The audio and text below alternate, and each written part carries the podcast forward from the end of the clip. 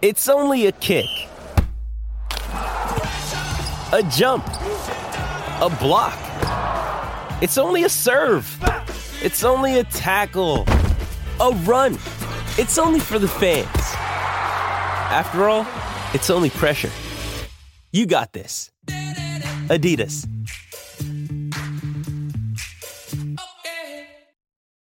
When you need mealtime inspiration, it's worth shopping Kroger, where you'll find over 30,000 mouthwatering choices that excite your inner foodie. And no matter what tasty choice you make, you'll enjoy our everyday low prices, plus extra ways to save, like digital coupons worth over $600 each week. You can also save up to $1 off per gallon at the pump with fuel points. More savings and more inspiring flavors make shopping Kroger worth it every time. Kroger, fresh for everyone. Fuel restrictions apply. Justin Fields, little Rhamondre Stevenson, Ken Walker, uh, maybe even Justin Jefferson, Travis Kelce. What about Kadarius Toney? Kadarius Toney, a lot of options for league winners, both obvious and maybe not so obvious. And that's what we're going to get into today. We're only a few short weeks away from the fantasy playoffs, from the best ball playoffs. Time to start seeing what teams maybe look the best, project the best, have the most upside to win a million, two million dollars come week 17 of this NFL season. Let's do it.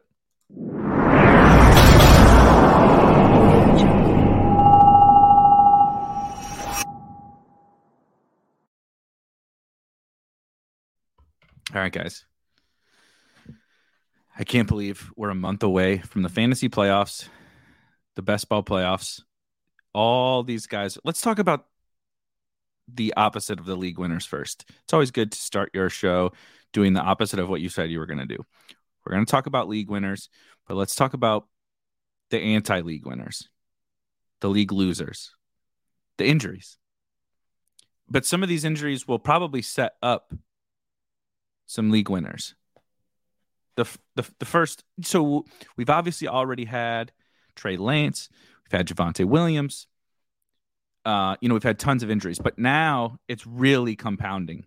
And I would say three really major injuries basically were announced today. So if you haven't seen, Cooper Kupp has gone on IR with a high ankle sprain. And to quickly talk about that, I do not think there's any league winners coming from this situation. I think this is the end of the Rams for this for this year. We're getting excited and getting ready for the fantasy playoffs. I think the Rams are uh, getting ready for uh, the off season, Hawaii vacation, or something. Uh, I'm not even totally certain that they'll bring Cooper Kupp back. I don't imagine they're going to win any games um, without him. Stafford is still in concussion protocol. They're a bad team. They're a bad football team. Uh, Cooper Kupp teams are probably dead. Maybe he'll come back we'll see. I, I, wouldn't say Cooper Kupp teams are totally dead, but um, you know, you're not going to have them for the rest of the regular season. You need them to hopefully come back for the playoffs. They'll be out of the the NFL playoff race by then. So Cooper Kupp is an unfortunate situation, and unlike many of these other ones, right? We're not getting. I mean, you we could sit here and and say, oh, this is good for Allen Robinson or Van Jefferson or Tyler Higbee or whatever, but like, sure, They'll get a couple extra targets. The offense couldn't score with Cooper Kupp. What are they going to do without Cooper Kupp? It's pretty much pretty much over. Play your defenses against the Rams in DFS moving forward, and uh, go pick up the defenses against the Rams in season long and call it a day. You know, it sucks. Cooper Kupp uh, was a smash. We move on. Uh, Dallas Goedert uh, they have not announced exactly how long. I thought it was funny that he got hurt. It did look bad. He grabbed his knee uh, when he got face masked and tackled last night in the game. They announced he is out what a significant amount of time or will miss quite a bit of time. I forget exactly what the the specific wording was on on Goedert. That's that's brutal. Um, let me pull up a couple things here and we can start walking through some of this stuff. Um, if I go to, and if you haven't seen, we're starting to we're starting to build out some like kind of best ball and fantasy focused stats pages, and um, this is this is kind of the very the very beginning of that. I'm very excited about uh, this little kind of project we've we've been working on. But if I go here and I take out all these other positions and I look at tight end, and uh, you know, so this is sorted by ADP, but you can sort by any of these, and we've got a whole bunch of stuff uh, here, including spike weeks, mega spike weeks, not mega, mega spike weeks, usable weeks, dud weeks, right? Um, as well as target share, air yards, all that kind of stuff. And so you can compare like where guys were drafted. This is totally free right now as well. Go to spikeweek.com, go to NFL, and then go to stats. But you can kind of compare points per game, right? Points added. It's like the points they're scoring above an average uh, week at their position. All sorts of different stuff in here. But tight end is where that can be like, I mean, it's powerful at all positions, but think about how low scoring tight end is, right? And so Goedert was being drafted down here at the the tight end seven and on a oops and on a points points per game basis he was the tight end four just recently surpassed by TJ Hockenson after a couple of good you know TJ Hockenson had the one huge game which is really what buoyed this so like you see TJ Hockenson has one mega spike week Goedert had the one as well where he scored 27 fantasy points um and I don't need to we're to post the uh definitions of all these on these pages, but we don't need to get down into those nuts and bolts. But so if you drafted Dallas Goedert, right? Of course, is he is he Travis Kelce? You see here, uh 7.5, 7.6 fantasy points per game. Of course not. But I mean, remember Mark Andrews, granted, Mark Andrews kind of got dinged up and all that. Miss, you know, this is skewing his kind of ish points per game, but it is what it is, right? Dallas Goedert was kind of close enough to Mark Andrews from a points per game perspective. And then when you go over here and we go to, you know, usable weeks, Travis Kelce, a guy who we'll get to in a second, and Dallas Goedert, there's this little bucket above here of guys. Yes, they're yes, maybe not putting up the total monster performances, which is something we care about a lot and care about in the playoffs. But you're just banking good weeks from Dallas Goedert was like a, a huge piece from where you were able to draft him, especially like if you have him in Eagle stacks. AJ Brown and Devonta Smith are awesome, but Dallas Goedert was a low key, like huge winner. Uh, you know, not necessarily like what I would classify as the typical league winner. Some of the guys we'll get to later, but kind of at the tight end position. Like the, the power of Travis Kelce is not only that he puts up great weeks. I mean, look at this eight spike weeks. You know, he's a monster. That's that's a huge power. That's why he goes in the first round. But also just like not having to worry about the tight end position. Even when he doesn't put up big games, you're like, yep, I'm getting my 10. I'm getting my 10 or 12. And that's good enough at tight end. And you were like sort of getting that from Dallas Goedert. Not quite the same, but I mean, eight usable weeks out of 10 games. That's that's all you could ask for. One dud right? So you see, you see, we have a column here for dud weeks. it's hard to sort by the top because this is actually kind of funny when you see uh, Robert Tonyan is uh, uh, one spike week and eight dud weeks. So I guess he's uh, he's the definition of uh, boom bust. Mike Gesicki, here's a good one. Mike Gesicki, uh, one mega spike week, one spike week, three usable weeks, and a bunch of duds. So maybe it's the kind of guy that we like. But we go, you go look at the zero. Travis Kelce has not had a dud. uh, hilariously, uh, Quentin Tarantino's uh, son here on here. Um, but at the again at the very top, there's you know these other guys are um, kind of sample size issues. Tommy Sweeney and Grant Calcaterra. Outside of Travis Kelce, Dallas Goedert has one dud week. You just it was just a locked in great pick and clearly had the upside. He had the 127 point game. You know, that's just brutal. And and it wipes out another huge critical tight end. Will Goedert be back? Yeah, I assume so. We don't really have a firm uh we don't really have a firm answer from the Eagles on, you know, exactly when he'll be back, but it's kill I mean it's killer because you might lose some of those Goedert teams, right? You were counting on his 7 to 15 points every single week and uh now you're now you're getting nothing. You know, your backup tight end might be. I have like Brevin Jordan backup tight ends who's not even playing. The Alberto and Brevin Jordan coffins in uh in best ball. But anyway, we're here to talk about league winners, and I guess that's an interesting intro into it because Dallas Goedert to me was kind of like a totally under the radar league winner, not the type of league winner we would normally think of.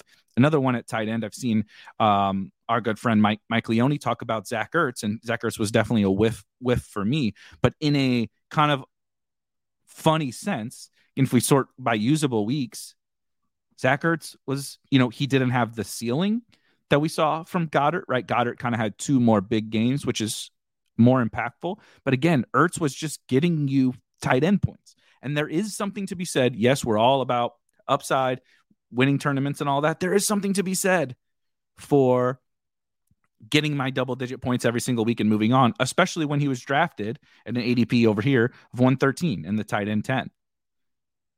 So he's done for the year. He's out for the year. Um, should have led with that, buried the lead a little bit. But Zach Ertz is out for the year. And so we lost three of the most critical tight we, have lost two of the most critical tight ends in in all of fantasy. David and Njoku is hurt. Mark Andrews is hopefully going to be back this week. Tight end is just an absolute barren uh, wasteland. Yeah, uh, as Liam says, shout out Liam. Hard to say fading Ertz in half PPR is a whiff when part of it was to fade an old player and then he gets hurt. 100%. I totally agree. He is a good, good example of um, in the Discord today, which you, if you have not joined the Spike Week Discord, there's a link in the description um, to join that. Totally free. People hanging out. We're talking all sorts of this sicko stuff 24 7, but it's a lot of fun. I'm a sicko and I enjoy it. I agree with this. I, I mean, I agree with this take. Ertz is one of those we get so like ingrained with the results of everything. Every player, right? This got her. I got this right, or I didn't get this right. And Zach Ertz could be, honestly, if you drafted Zach Ertz, you could say, I was right. I I got a, a lot of valuable results from Zach Ertz. And my thesis was he's going to get the ball. He draws a lot of targets. You know, Nuke is out for the first six weeks. Who knows what's going to happen?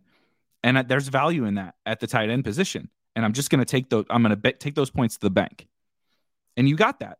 And I can't really. It's fine. That's fine. But if you faded and you said he's not going to put up big enough weeks, right? As we're looking at the screen here, he's not going to put up enough spike weeks. He's just going to be getting by with usable weeks. I don't care if I don't have him, and he's old, as Liam says. That that opens him up to getting hurt or getting benched for a second round rookie. He ended up getting hurt, so the thesis of that played out too. Both can be true.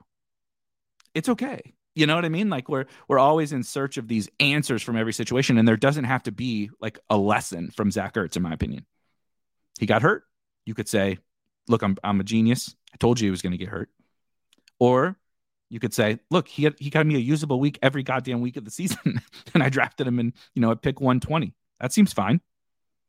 You know, so I but I think it's I think it's all I think it's all um sorry, I'll make sure and hit some of these uh everybody's comments. Yeah, Brevin Jordan inactive was I don't know what's going on. They're te- they're they're I assume that they're trying to lose basically, and we're playing Jordan Akins and not Brevin Jordan. I, I don't get it. I don't get it.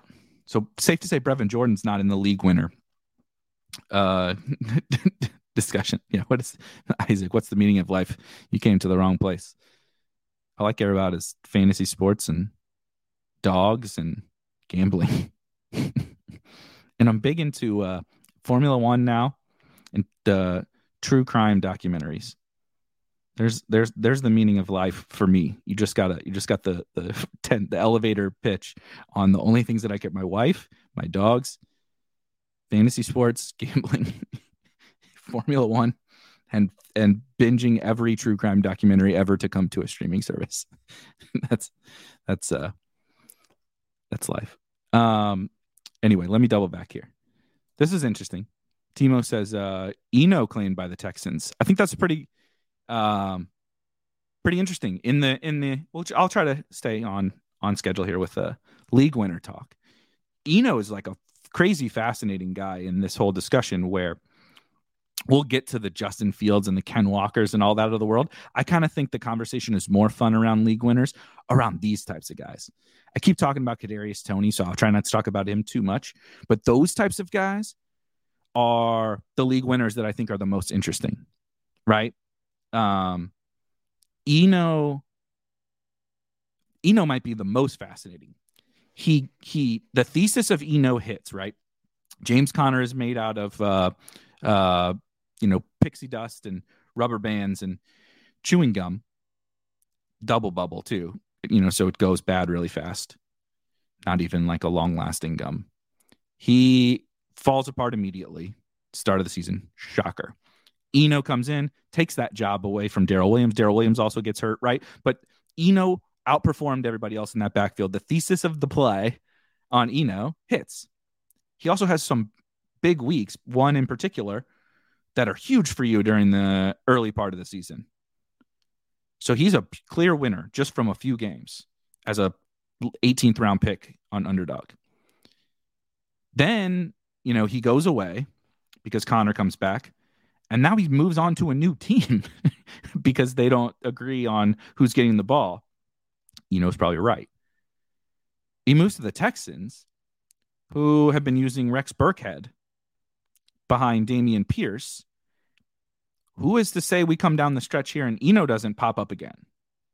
Right? It's this it's been a roller coaster ride getting to what could be a potential league winner in Eno. But when you it'd be one thing like if we were just chasing last year's Rashad Penny, which is what we're going to be doing with some of these guys that we'll talk about today. It's what we're Kadarius Toney is is uh is kind of the the the the new the wide receiver version of last year's Rashad Penny. Doesn't do shit all year. Doesn't even play almost all year. Then ba- comes back into a good situation with you know for for Toney, he's on the Chiefs and other guys have gotten hurt. For Penny it was he was on a good offense too, the Russ Russ led Seahawks and now he was the guy, right? This guy who doesn't do anything and then comes in at the end. That's the Rashad Penny. The Eno is this weird, he did stuff early, then disappeared, disappeared so badly that he gets cut. and then moves into another potentially interesting situation. Now, it's not as interesting as the Cardinals because the Texans just don't score points. I mean, Dameon Pierce get, has 100 yards every week and is not very good for fantasy because he never gets in the paint because they don't score touchdowns. But, you know, come playoff time, who's to say that that doesn't change? So he's really interesting in this uh, in this lens. Jameson brings up from when we were talking about Cooper Kupp earlier. The Kupp injury might make Higbee a volume guy. That's true. I mean, Higbee was a volume guy after Kupp went down. So you you definitely can say like, oh, this is potentially going to raise Higbee's floor because it had, Higbee had kind of gone away for like a month after the crazy start to the season with targets. He pretty much evaporated to dust somebody's got to get some targets, even if they're John Wolford targets on a team not scoring any points. So I do think it, it generally helps Higbee raise his projection every single week, but it tanks the offense and just like how much are you going to get by on Tyler Higbee catching four yard passes? You know what I mean? Um, yeah, get ready for a bunch of Kyren Williams uh, two yard runs. Only Blur says, would we rather have injuries in the summer after we drafted or injuries in season on a good team? What hurts more in the summer? I've forgotten. If a guy gets hurt over in the summer, I you you forget about it by this point. It still stings, but the sting of having the good team that has you know the smash team that has Dallas Goedert or Cooper Kupp. My best teams, uh, some of my best teams have Cooper Kupp and Goedert, frankly. But um, the Kupp one stings really bad because it feels like that's definitely dead. Goedert, you're at least like keeping a light on for. You know, Ertz, if Ertz was on your best teams, you feel that stings to me way worse. Um, let's see. Do, do, do. Yeah, Lundar says uh, the, the Rams gave up gave up a pick to the Lions, and it's going to end up being in the top five. That is crazy. Also, my God, yes, this to this while we're walking through some of these injuries. Another interesting situation. I think either one of these guys could be the league winner. Hollywood comes back. They are in a very interesting situation with the Cardinals where they're definitely still going to be pushing for the playoffs because the Rams are so bad. The 49ers have lost a few games. You know, Seahawks have lost a few games. So those guys are going to be duking it out. The NFC is terrible. Cardinals are definitely going to be pushing. They have not been able to push the ball down the field at all. Uh, really with Hollywood, but they get Robbie Anderson. He's not even playing. He's useless. AJ Green is out here still getting still getting touches. I, I, think we could get a little bit of Hollywood juice. Rondale's Rondale, what did he have? Like 14 targets this week or something like that. And it, but it's just all Nuke and Rondale kind of underneath stuff. You know, a little bit more than underneath stuff, but you know what I mean. The archetype of those two players is such that you're just not getting a lot of explosive plays. Um, so you introduce Hollywood into that offense. I'm not sure that they're really going to ever be successful running the ball with James Conner. I think I think it's reasonable that Hollywood could sneak into this discussion of a guy who was great, kind of like the expensive wide receiver version of Eno. Hollywood was awesome early on, goes away for a month or two, comes back, which now lowers his ownership later in the season, and is on and on a, a, one of the offenses that hasn't totally crumbled. Now the Cardinals haven't been haven't been good, but at least their function. Would you rather have Hollywood or Allen Robinson? That one's pretty easy. You know what I mean? Uh, and then Mike Williams is just, I mean, Jesus Christ, the Chargers need somebody to throw the ball to. Absolutely need somebody to throw the ball to. Very interesting year for sure. Um, do do do. Let's see here. Yeah, pretty good landing spot. Um, shout out Matt. Yes, in case you in case you can't see, uh, I'm rocking the I'm rocking a UNC hoodie, and uh, my wife and I are going to the SLU. St. Louis University plays Memphis tonight. Um, so we're going we're going to the game. I'm very I'm very excited about that. Uh, also, Penny was my favorite player, uh, favorite basketball player as a child growing up and everything. So maybe I'll get down there and try to go give him a dap him up or something after the after the SLU win tonight. Um, segueing off of the Ertz injury and off of the bull nonsense that I'm talking about. Al says I was drafting a ton of Trey McBride this offseason. didn't know what he looked like, didn't know he was a white guy till till last weekend. Um, yeah, Colorado State tight end won the Mackey Award. Uh, he actually was basically as efficient uh, a receiver in his final year in college as Kyle Pitts was.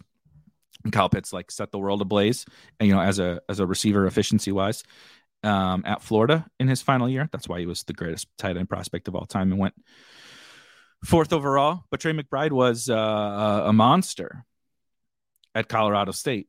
Now, he's not the athlete. He's a okay athlete for an NFL tight end. He's not that level of athlete, obviously, but Trey McBride at a tight end position, if he can just fill in for like most of what Zach Ertz was doing, and you're getting that right. So that the thing about Zach Ertz, like we talked about earlier, is even if you didn't draft him, you probably still don't necessarily feel that bad because he never, again, th- if we went back to the usable weeks, he was only putting up usable weeks at tight end. And like a usable week at tight end is helpful. It's not setting you over the top. But if you get if you can get that, maybe with a little more juice, if you can just get that role, like if you, if you put Zach Ertz in the 18th round, yes, God sign me up. The reason you didn't take him is because you went 113th overall. Right? You don't pay that price for that production. But if you get that production in the 18th round tight end where nobody freaking scores any points, nobody, then that's that's incredibly valuable. And so um, I have a good I have a good amount of Trey McBride. Uh, let me. Oh, I shared the wrong screen. One second. Um, I can pull up and see any. Here's all my underdog teams. So not sorted by uh, Best Ball Mania. Let me put McBride in, and we can see if we can find anything that's so I have 29 Trey McBride teams. Of course, the best one is in the big board. 17% advance rate, so not not amazing, but that's kind of when you're pulling in the advance rate for granted he was a last round player. When you're pulling in who has not not scored any fantasy points, it's probably not going to be very good. The best team is in the big board. I, I, think I remember I've I've seen this team. I think it is um, Trey McBride and uh, Kylen Granson at tight end are my only tight ends. Oh yeah, because it has Blake Jarwin. shout out to the big board draft. But uh, this so this team in the big board could really use Trey McBride to become Zach Ertz because it only it's been it's been getting by. Uh, let me see where it stands. It's in first and it is up by 129.6 points. And it has had Trey McBride and Kylen Granson at tight end all year. But uh, I mean, Josh Allen and Diggs can solve a lot of problems. Derrick Henry, Leonard Fournette. Don't feel great about Fournette, having Fournette, but I mean, generally, uh, Derrick Henry, Demont, Michael Carter, Lenny, and Miles Sanders. I think that'll that'll do it. Running back with Diggs, Sutton looking good. Although Judy, Judy's injury seems to be fine. Kenny Golladay, yikes. Pickens, fun team. Um, do do do. Is Van Jeff back? Um, he's playing. He played last week. Played last two weeks or three. I don't know. He's running wind sprints. He's pulling a Mack Hollins. That's what we call it. Used to be a Chris Hogan or a Jalen Guyton. Now it's a Mack Hollins. Remember when Mack Hollins had that like 40 fantasy point week? And now he just runs wind sprints, even though Hunter Renfrow and Darren Waller are out. God, the Raiders are bad. Um, so I think I think Trey McBride's a really interesting guy at the tight end position with the Zach Ertz injury. So we talked about Higbee a little bit. Um, obviously, from a best ball perspective, there's nobody really from the Goedert situation at tight end. Uh, Jack Stoll, is it Jack Stoll? Is that right? Anyway, Stoll will step into uh, more of a role with with the Eagles but he's I don't think he's going to be able to earn targets like Goedert. So I think, I mean, it hurts the offense because Goedert's really good. So it, it's a little ding to Jalen Hurts in the short term, and then I do think, you know, AJ Brown, Devonta Smith, uh, you should be feeling pretty good about them drawing some more targets. Maybe a little a, a smidgy a smidgy of uh Quez Calcaterra. Thank you, Ryan. Ryan Jack Stolen, Grant Calcaterra. Calcaterra was a reasonable uh, receiver from from Oklahoma to SMU. Uh, so he'd probably be the guy I would bet on in uh, uh, as a pass catcher over over Stoll, but I, that's just a total snap snap take. Um, so some uh, so let's go through some of those under the radar guys, right? If you if you have someone that I may uh, miss, please by all means add it in because I, I, I, do want to talk about Kadarius Toney a little bit. Um, so I think I think most people kind of generally agree, but I also think um, it's a tricky situation because it it may appear that some of it was due to injury this past weekend. Like, of course, some of it was due to injury. What he uh, what he did, but the most interesting thing to me about Kadarius Toney was that uh, he, he he didn't really play that much. I think I think that's actually part of what people are missing a little bit. If we go and look at Toney, so in his first game with the Chiefs, he played all of nine snaps. You see here, he played all of nine nine snaps, and on those he, he was in there to get the ball. Right on those nine snaps, he got two two touches, two targets. Then we go to the Jags game, and he was out there getting uh, run and getting targeted before. I, I hate what they did with the video on uh, Pro Football Reference.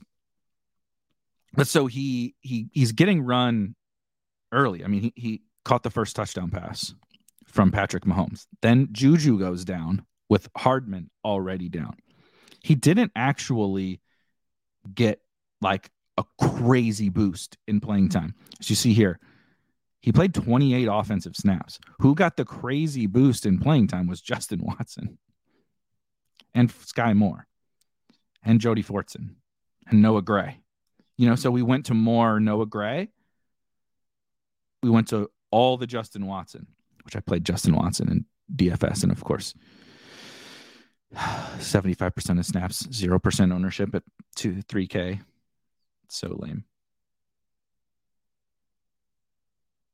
Um, wow, my wife just said that uh, we had a delivery and they actually rang the doorbell, which normally sends my dogs into absolute chaos. And uh, and uh, they are so tired that they didn't even flinch. My dude is passed out over here. That doesn't that doesn't happen. So on Toney, I am taking this. Both of these comments, Jameson says both Toney and Claypool not greatly increasing snaps is pretty annoying. I get it. And he still doesn't know the system. I totally get those takes. But all that means is we're we're sitting on a freaking gold mine. He's better than Mecole Hardman. Scott, he's better than Skyy. He's definitely better than Justin Watson. And they're making a concerted effort to get him the ball, and he's producing. He looked awesome on Sunday in these, whatever, 28 snaps. And he put up a great week in those 28 snaps.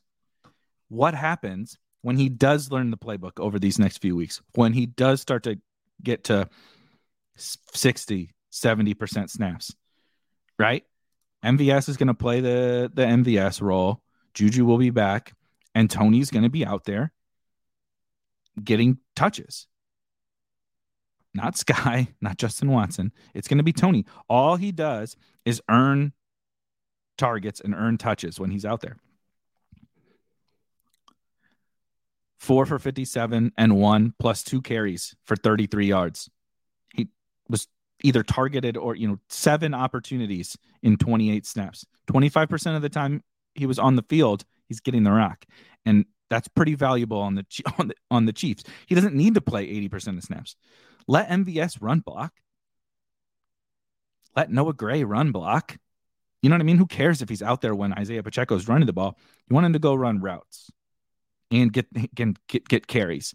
I think it's only going to keep rising in my opinion for Kadarius Toney. Like unless he plays bad, all he's doing is outperforming these other wide receivers already, not knowing the full system or whatever. I mean, it's just he to me, Kadarius Toney feels like the poster boy for the under the radar league winner to me.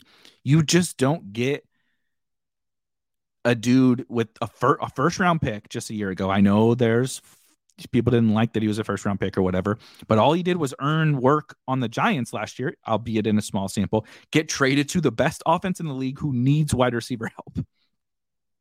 He also fits from a, a profile perspective, an archetype perspective, exactly what they want. They want to be able to, you know, give him carries. They want to be able to jet sweeps and shovel passes and uh, uh, zone reads and everything with with Toney. And he's going to earn work. And as Hughes says he's good enough with the ball in his hands, like just get they're just going to get it to him a handful of times, and he's going to be dynamite. He's literally he's literally called the human joystick. It's his nickname. It's the human joystick because he's unreal with the ball in his hands. So uh, Toney is my guy. I'll shut up about him now. People are probably sick of me talking about uh, Kadarius Toney, but um, James asked, when Hardman comes back, don't they play a similar role? Yeah, except Toney's better. So like Skyy goes away, Justin Watson goes away. And, you know, probably some of the two tight end stuff goes away. Jody Fortson goes away. He doesn't need to play. Like, that's the thing is Hardman was kind of low key smashing. Uh Hardman was kind of low key smashing on not he wasn't playing a, a whole shit ton of snaps. You know, it was MVS playing every snap, Juju working his way up to the majority of snaps, obviously Kelce and the and the tight ends. And it's kind of this weird rotation outside of outside of MVS and Juju at wide receiver.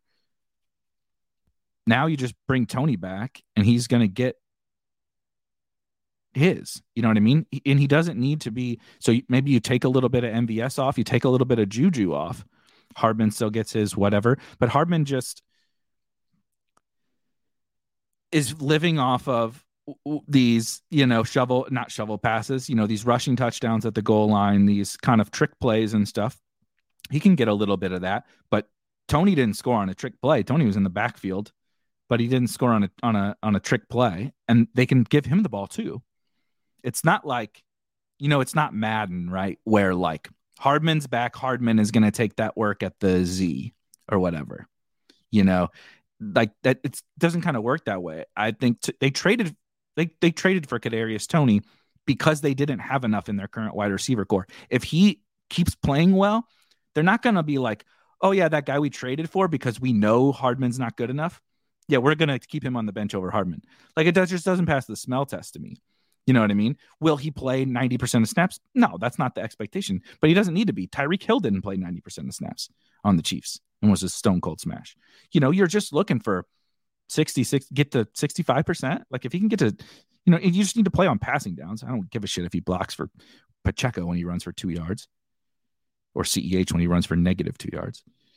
I just get out there, run some routes, baby. Um, pretty, pretty excited about him.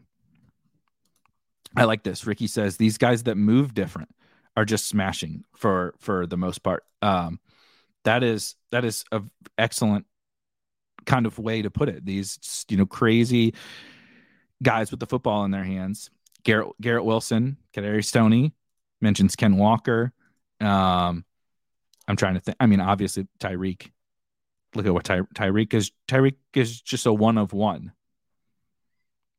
you know, there is no other Tyreek Hill. And so sometimes in the league winner conversation, particularly, those guys can be league winners more easily than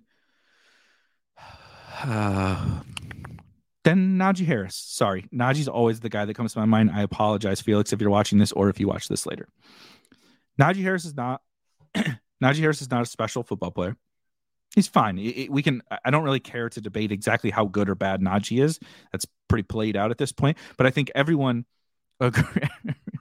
I didn't know if you were here. I thought I could. I hadn't seen you in chat, so I thought I could sneak a Najee comment by you. My apologies. What about even like Dalvin?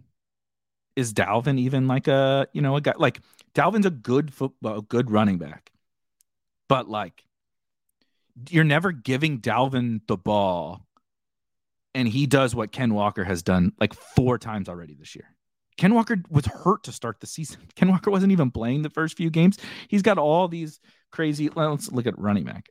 Let me undo undo this and go to go to running back. From uh if we look at spike weeks, where is Ken Walker?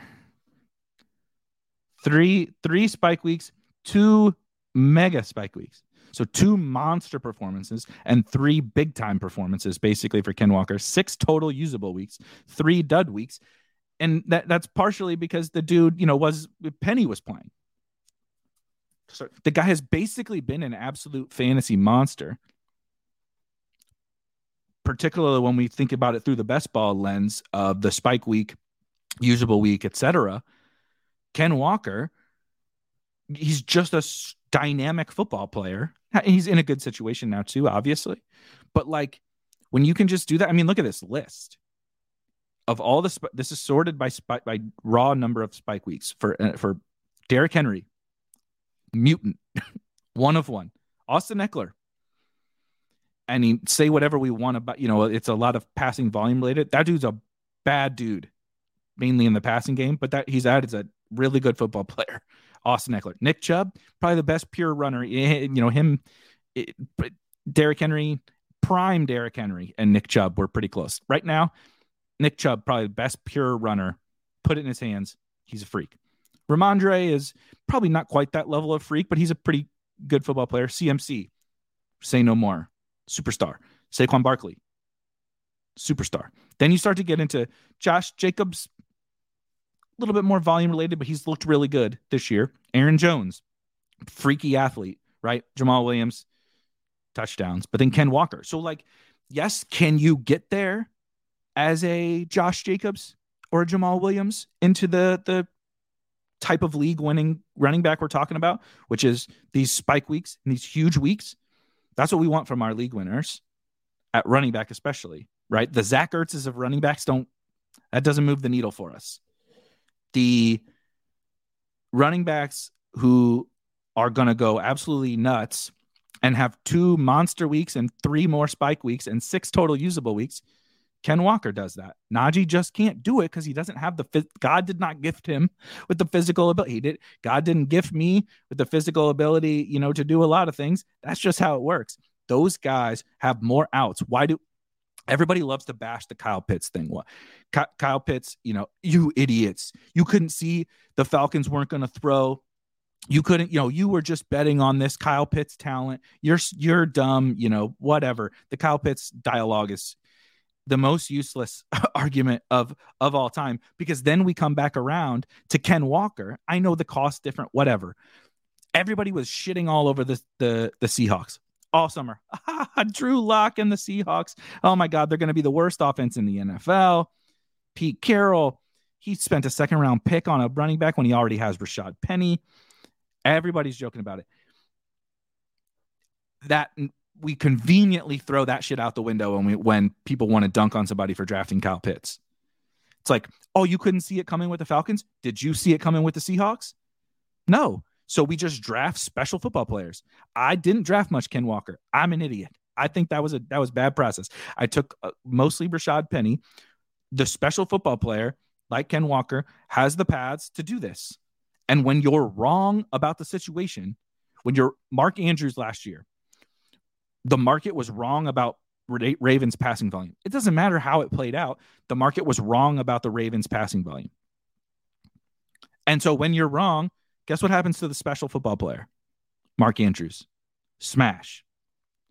So we spend all summer doing all these projections and all this shit. And that's how you get Brandin Cooks. That's how you get Allen Robinson, the non special football players. And the special football players, like Ricky says, you have all these outs to smashing. And when we're wrong, most importantly, when the, the market or whatever is wrong about the Dolphins, the, the market says, ah, they're going to run. Ah, Tua can't throw it to Tyreek, whatever. Guess what happens when you're wrong? The superstar football player, the one of one, the freak, goes nuts and wins you your league. Ken Walker, when we're all wrong, right? Rashad Penny goes down and we're all wrong about the Seahawks. Ken Walker wins you your league. So like, I, you know, we're gonna miss. You're gonna miss. Javonte gets hurt. Uh, Kyle Pitts. You know, the Falcons are throwing six times a game. They might as well just run the. Why don't they just run the veer? Why don't we just go old school Navy? You know, I used to I used to run the triple option. Uh, I I would I would play as Air Force in the, the old NCAA football games because I loved. We, we were in the wing T when I was in high school but I loved the triple option. It's such a fascinating offense. And we played against some teams that ran the triple option uh, in college too, actually. And it's such a fun offense. So why don't the Falcons like like just quit this pistol zone read shit? Let's just go full, full on veer, old school. Let's get in the wing T. Let's let's let's get in the double wing. Let's run some frickin' triple option. Just quit messing around trying to throw it three times a game to Drake London and Kyle Pitts. Just just fully establish it. They they are, they got three running backs. Put Caleb Huntley at fullback, C Pat and Allgeier at the two wings, Mariota at quarterback, Pitts and London outside. Easy game. Just embrace it if we're gonna run it. But you know what I mean? Like it's easy right now to get confirmation bias about the things that we were right about because we all project the teams and we're all wrong constantly. But when we're right, it's like, yep, we, you know, we, we told you. What do you mean you drafted Kyle Pitts? What do you mean you drafted whoever? Right? What do you mean you drafted Rashod Bateman? Don't you know the Ravens aren't going to throw enough to sustain him? Like, but they did last year. And now, and now, and I was supposed to draft Mark Andrews? Explain that one to me. One of my lessons is a lot of what, uh, partially what, what Ricky said with a, you know, a side of flair, if you will. I, I, team context matters. It absolutely matters. But figuring out how to more appropriately blend the two, I think our overall market has not figured that part out. I'm not saying I definitely haven't. And I'm not saying I will be able to by next summer, but one thing I want to try to do by next summer is be like, okay, I, people will people will say, people will make it binary. When I'm trying to target league winners, which is really all I'm trying to do, I don't get like like the Zach Ertz thing. That's not really for me. I get why people would like it. It's not. It's not how I prefer to play. I would rather luck into the Trey McBride than spend the tenth round pick on on Zach Ertz. That's just how I prefer this. But how do we project out all these things and figure out who to target from within the context of their offense with their skill? Both of those things we're going to be wrong about a ton. Like, actually, who is awesome? Who are these special players?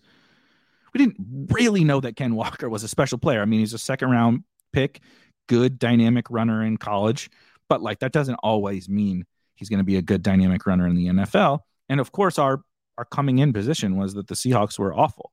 So how do you blend some of these things together to find the the the best players to target? Um, and I think I think this is a good. This is definitely a a uh, a good point.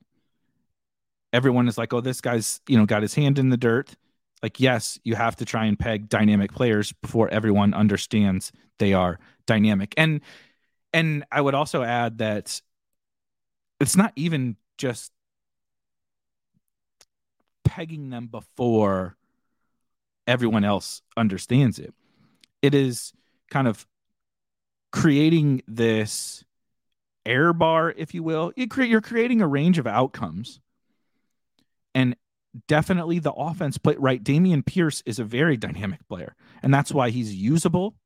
It's like I, I want to uh, search for Dameon Pierce because he's a interesting guy here. So Dameon Pierce perfect example. You see at the top has had two spike weeks. You would think you would think as the RB14 that kind of came out of nowhere right uh looks really good looks dynamic you would get a little bit more upside from him. But he is absolutely hampered by the Texans offense. And so you're getting a lot of these. You're getting a lot of these usable weeks, and that's probably because he's dynamic. You're you're you're getting a really good football player. You know, RB 20 plus. He was going way, way, way cheaper than RB 20 for most of the summer. And his uh his skill is propelling him, even in a bad situation, to be usable. But if not appropriately priced, which he kind of got to be inappropriately priced by the end, right? He was he was probably like the one of the best picks in fantasy for most of the summer, and then probably one of the worst by the end. But that's important. That dynamic is important when trying to target these league winners through the lens of this kind of talent and dy- dynamic dy- dynamicism Dynamic. I don't know. We're making up words. The the dynamic players. Everyone agrees that matters, but how do we appropriately find them? Right. I, I would argue it's a little easier than we than than people will say, and it's a little tougher than people will say to identify offenses not at the uh the polar you know the, the two ends of the spectrum assuming health we know, assuming health to Josh Allen, we know that the Bills are going to be an elite offense. We know that the Chiefs are going to be an elite offense. Uh, I'm trying to think of any other ones. We kind of knew what we were getting from the Bengals, which is like borderline elite offense, but like going to have some elite weeks just because of how good those football players are. We know those, uh, right? And we knew the Texans were bad. Period. like full stop there were reasons for probably almost every other offense in the outside of that. I'm, you know, I'm missing some guys for sure, but I'm, I'm, I'm missing some teams. In the middle is like the Dolphins could have been run heavy and not so good. It's possible. There was a percentage chance that, right, within a range of outcomes, that was in the range of outcomes. But also this, this league winning offense was in the range as well. And so I think that kind of outside of those two crazy ends of the spectrum, focusing in on that dynamic player is probably our best bet. Now we're again we're going to miss on those just like we're going to miss on offenses, but I would I, I I think that there's more payoff in finding the Ken Walkers than there is payoff in being right about the Vikings being a great offense. You know what I mean? Like so you were so you were right that the Falcons are not a great offense. Like what did you win? Nothing. I mean, you faded Kyle Pitts. Okay. You know, what but what did you like if you use if you if you then apply that same logic elsewhere and you say, well, I also think the Seahawks are going to suck, and I also think that the what the Jets are going to suck and the Jaguars are going to suck, right? Because it's probably what you're doing. If you're saying all those same things, if you're applying the same principles, again, I'm generalizing, but if you're applying the same principles across all the across the board, how do you find how do you find uh, it, it's that's all all that shit's priced in. How do you find league winners? Right? Like that's what we're talking about here today. How the hell do we find these league winners? I think it's interesting. Anyway, rambled on about that a lot. Let's talk about some of these other guys. Let's talk about Justin Fields. Uh, actually, let's talk about. Uh, oh, shout out to you, Jack. Thank you for subscribing. Um, give us a give us a like. Appreciate the feedback. Only Blur says I drafted quite a bit of Erik Ezukanma, fourth round rookie from the Dolphins, by the way. In the summer, he was projected to be the fourth wide receiver behind Cedric Wilson, Jalen Waddle, and Tyreek Hill. He hasn't suited up yet, but he's on the 53. Yeah, uh, Sherfield kind of ruined Ezukanma because uh, he he could have been uh, could have been possibly a thing with uh, when Wilson was out, but uh, they went to the veteran. You know, you know how I mean. Look at look at the running backs that uh, Mike McDaniel has brought brought in Mostert and Jeff Wilson, and then uh, he, he's he's found his new Kyle Juszczyk, and then Trent Shirt. He was like, "Ah, I need a third wide receiver while Wilson's out." Yep, sure, Trent Sherfield, my old buddy. So that's just kind of an unfortunate part of uh, of the uh, 49ers experience, you know, the the 49ers system, the Mike McDaniel experience. Um, do do do. I'm sorry. I'm gonna make sure I hit some of these questions. What role do you think Ken Walker has if Penny is healthy. Yeah, uh, he's the 1B. I think that that was sort of proven. Now, that could change over the course, but uh, this is actually kind of a, a great point. I think Penny and Walker were both awesome picks.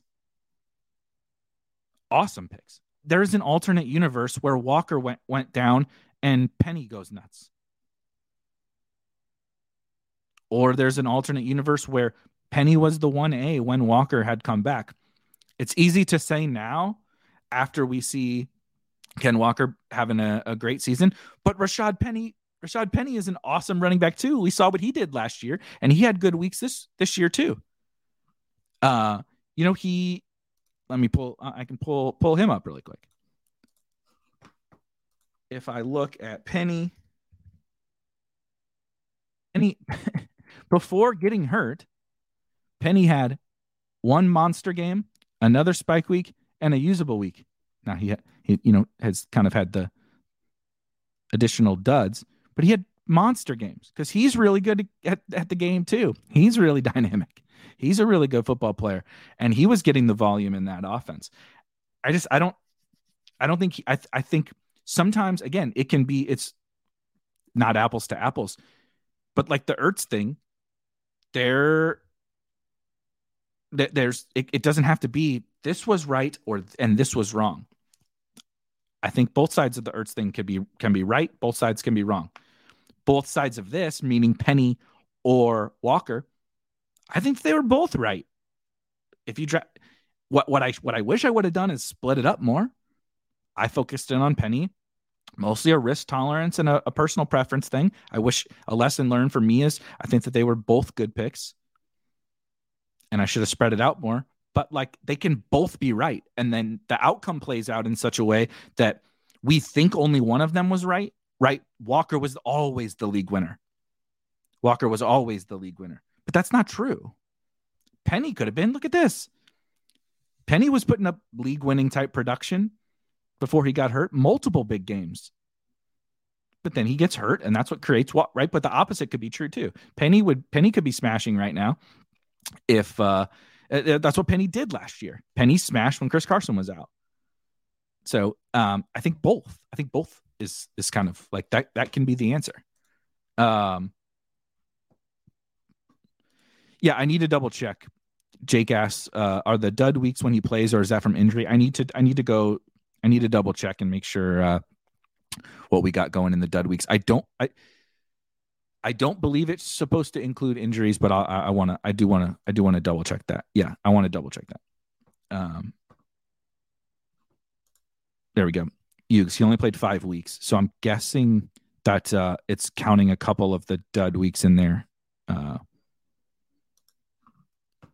uh, I think if you're on the highest price guy in a backfield and, and you like the talent of the backups, you should make sure you get to them too, just as like a personal guide. I think that's totally fair. I think that's that's absolutely, completely, totally fair.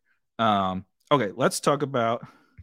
You know, we talked for 55 minutes, and let's actually get get to one of the big monster. We did talk about Ken Walker, who's definitely a league winner, but um, he, he's easy, right? Those guys are easy. It's like Ken Walker, pretty good league winner, and uh, you know you're getting top five running back production from a, a mid round pick. That uh, that makes sense. So Justin Fields, though, fascinating. What I would call league winner. I feel confident. Like I feel confident in Ken Walker being called a league winner. You know, if he gets hurt here down the stretch, it is what it is. kind of same thing with Justin Fields, but I feel pretty good about Justin Fields also as a uh, as a uh, league winner. Again, you see here he's had uh, multiple monster games. Um, some of the stuff that this dude has uh, has been doing is absolutely absolutely insane. I'm gonna try to go really quickly pull up uh, some tweets I put in on Justin Fields, and it's I mean, if you haven't seen kind of what he's doing here over the course of the last uh over the course of the last five weeks. Here we go. This run Justin Fields is on is insane. In this is the crazy. This is actually the crazy part. In the first five weeks, the people who are anti young player, young breakout, can't right. The people like the idiots like me who draft Justin Fields and Trey Lance and Kyle Pitts and Rashod Bateman and Drake London and Garrett Wilson, right? And Breece Hall and Kenneth Walker, the idiots like us and Javonte Williams, the, the idiots who draft those guys and they say, you know, you can't, aren't you worried? Aren't you worried about Melvin Gordon? we don't even need to talk about aren't you worried about Melvin Gordon uh, takes from Javonte anymore. Aren't you worried about the Falcons passing game? Aren't you worried about the Seahawks offense? Aren't you worried about the Bears offense? Yes, of course. We're worried about all of that. And it came true for Justin Fields in the first five weeks. He was the QB 24. He had a less than 200 total rushing yards, which is like still good for a quarterback. But he was scoring 11, less than 12 fantasy points per game in the first five weeks. And everybody's like, Trey Lance had gotten hurt. Kyle Pitts is dust. Justin Fields isn't doing anything. Javonte had gotten hurt. It's like, you, you are all idiots. Told you. We told you. And then, hmm, dynamic player figures it out and his team starts to figure it out. And maybe his matchups get a little bit better. Week six to 10, Justin Fields, 555 rushing yards, 30.6 fantasy points per game, the QB1, more than Josh Allen, more than Patrick Mahomes, all those guys. For some additional context, he has never thrown more than 28 passes in a game this year.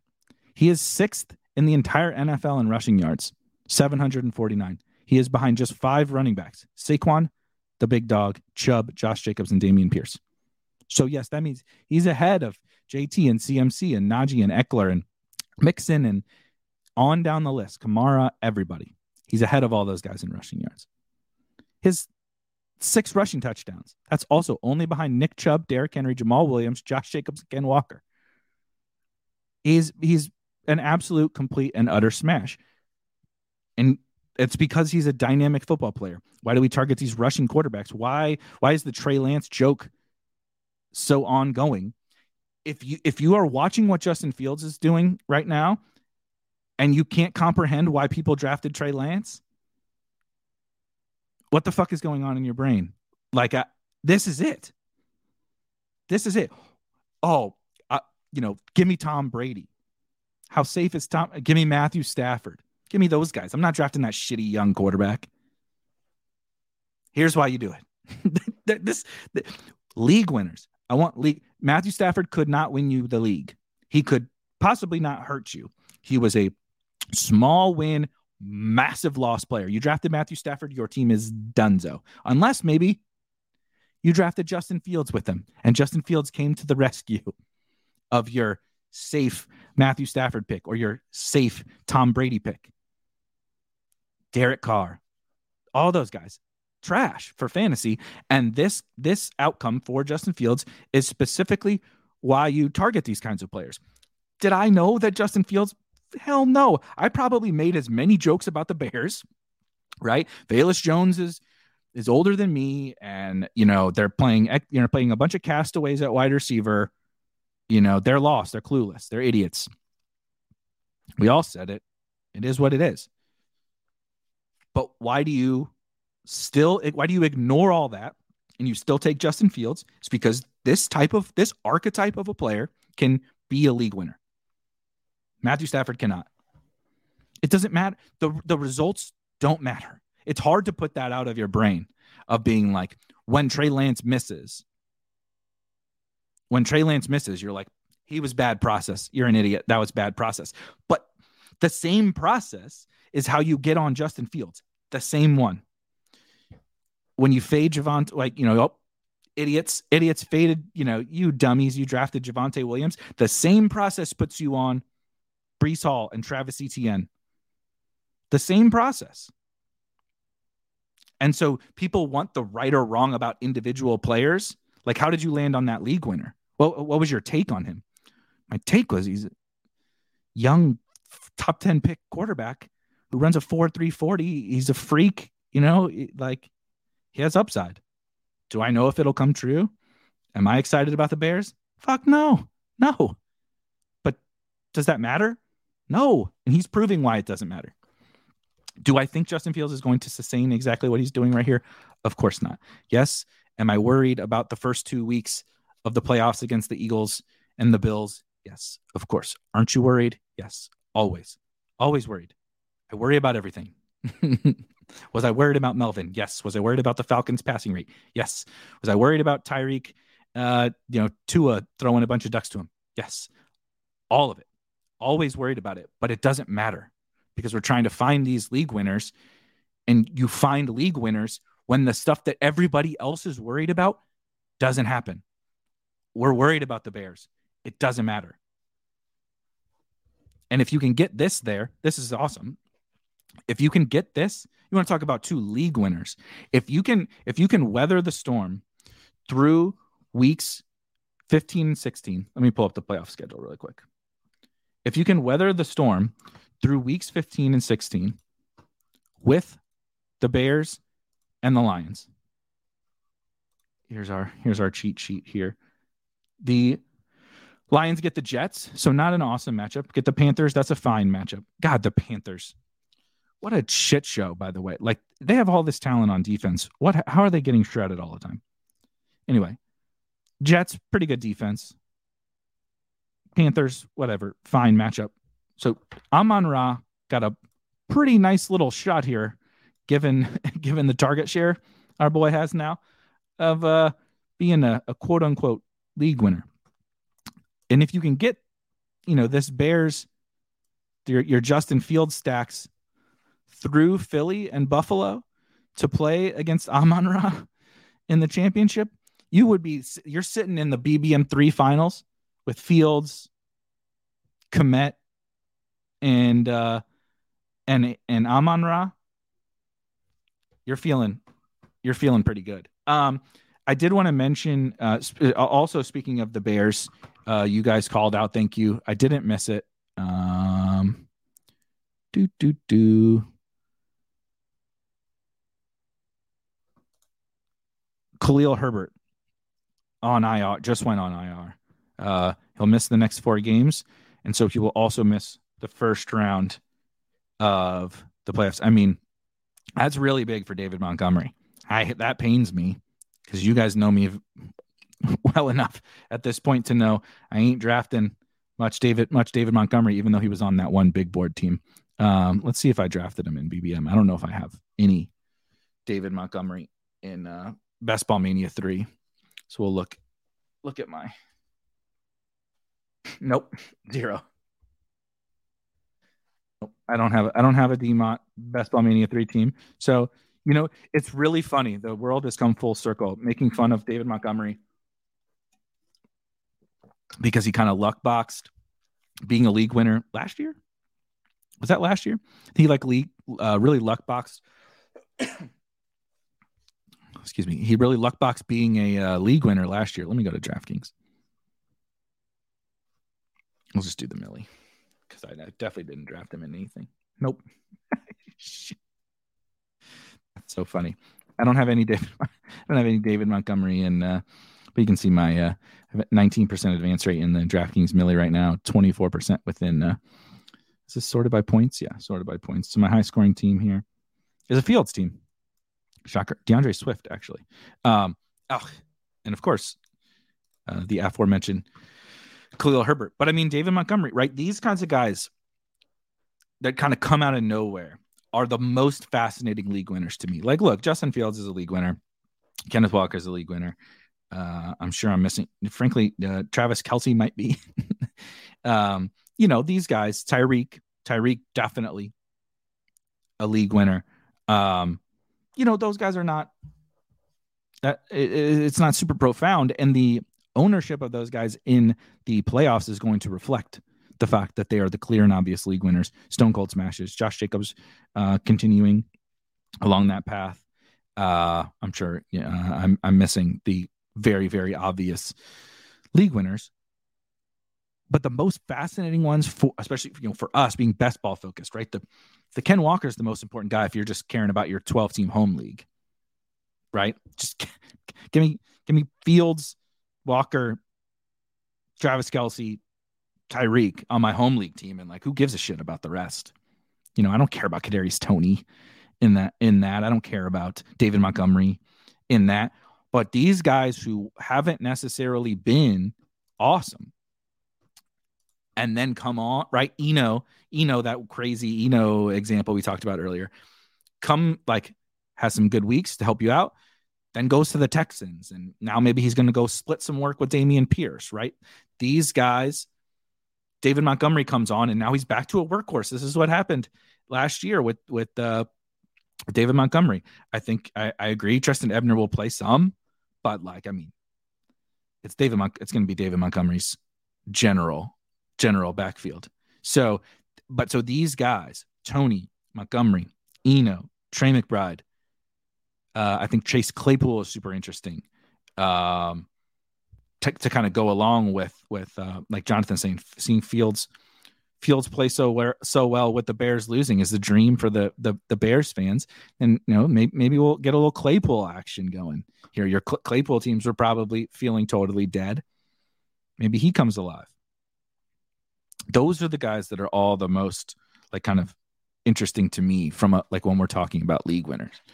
Kind of talked obviously a lot about it. turned into a how the hell do we find these league winners and all that that kind of stuff, but we'll continue to talk every week on this, you know, on on Tuesdays. And I'm fascinated to continue to see like oh like if we just keep seeing Toney's role grow, I mean the guy has what 9 weeks of literally zero production and you if you can sneak him in to the playoffs, like that's the dream, dude. That's the dream. That's the wide receiver Rashaad Penny. That's what we want. That's that's what we want. You know, Amon Ra. He'll just be Amon Ra. That's what we um put put Amon Ra on the freaking Chiefs. that's what you that's what is like in the range of outcomes for what you might have for Kadarius Toney. Double digit targets with low ownership in the playoffs, but on the Chiefs. I know it didn't, it's not like it would have mattered because Amon Ra was just such a smash regardless.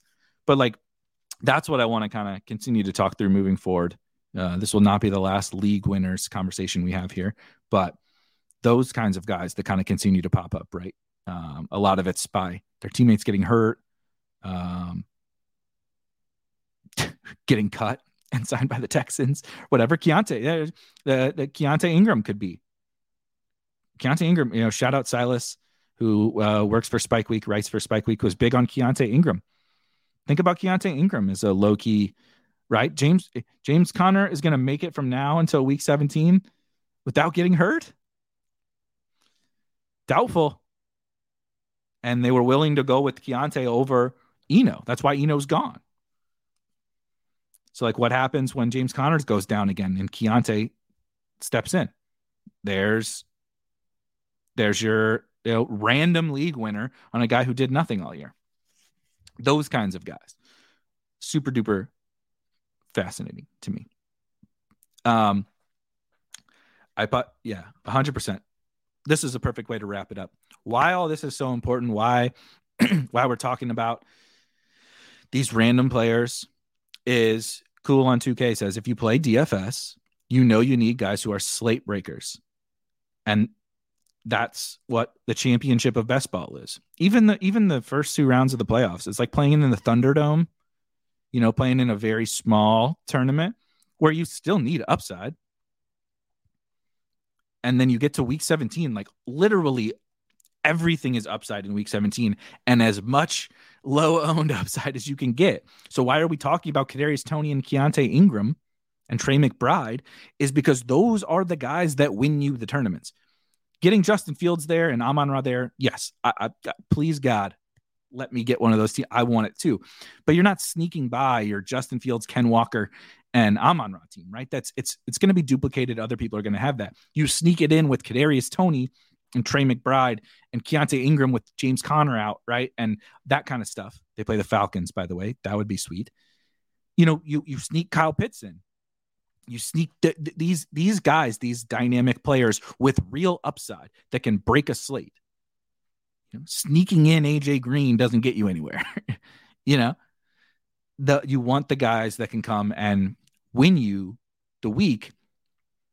And how do we get those those those guys? You know, I'm not I'm not sitting here trying to say, oh, this is going to tell us how to find Kadarius Toney next year, the guy who gets traded, you know, to the Chiefs. But uh, thinking through how everything is kind of unfolding as it goes, I feel like we can figure out um, some lessons, and it all kind of goes back to this: is we want to get to week 17 and we want to have guys who can break the slate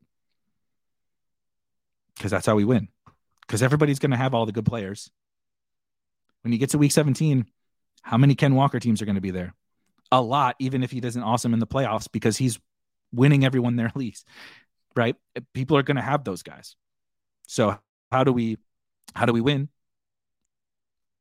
It's these it's uh it's these other guys like Jeff Wilson. There you go. Good one. Jeff Wilson. A, f- a fun one. Um, I'm gonna get out of here. I appreciate you guys as always. We're gonna continue to do this on Tuesdays, kind of talking through those different these different things, right? League winners, maybe some playoff. Next week we'll talk about uh, uh, some playoff matchups. We'll talk about some some different things that uh, are leading us in to the playoffs. And then we can tilt absolutely tilt our faces off when we get to week 15, 16, and 17 when things when we when all our teams die. Hopefully they don't die. But uh, uh, shout out Neil. Shout out Neil. Totally agree. What a bust. And I will see you guys. Uh, uh, uh, we'll be back tomorrow. Rob and I'll be back tomorrow. But for this show, I'll see you guys next week. Keep bringing those. Uh, uh, keep bringing those those teams. You can reply on my my tweet on Twitter, or you can go into the Discord, drop your teams in there. We're constantly reviewing teams. Uh, uh, myself and others providing uh, some feedback on teams. A lot of fun. Uh, anyway, catch you guys later. See ya.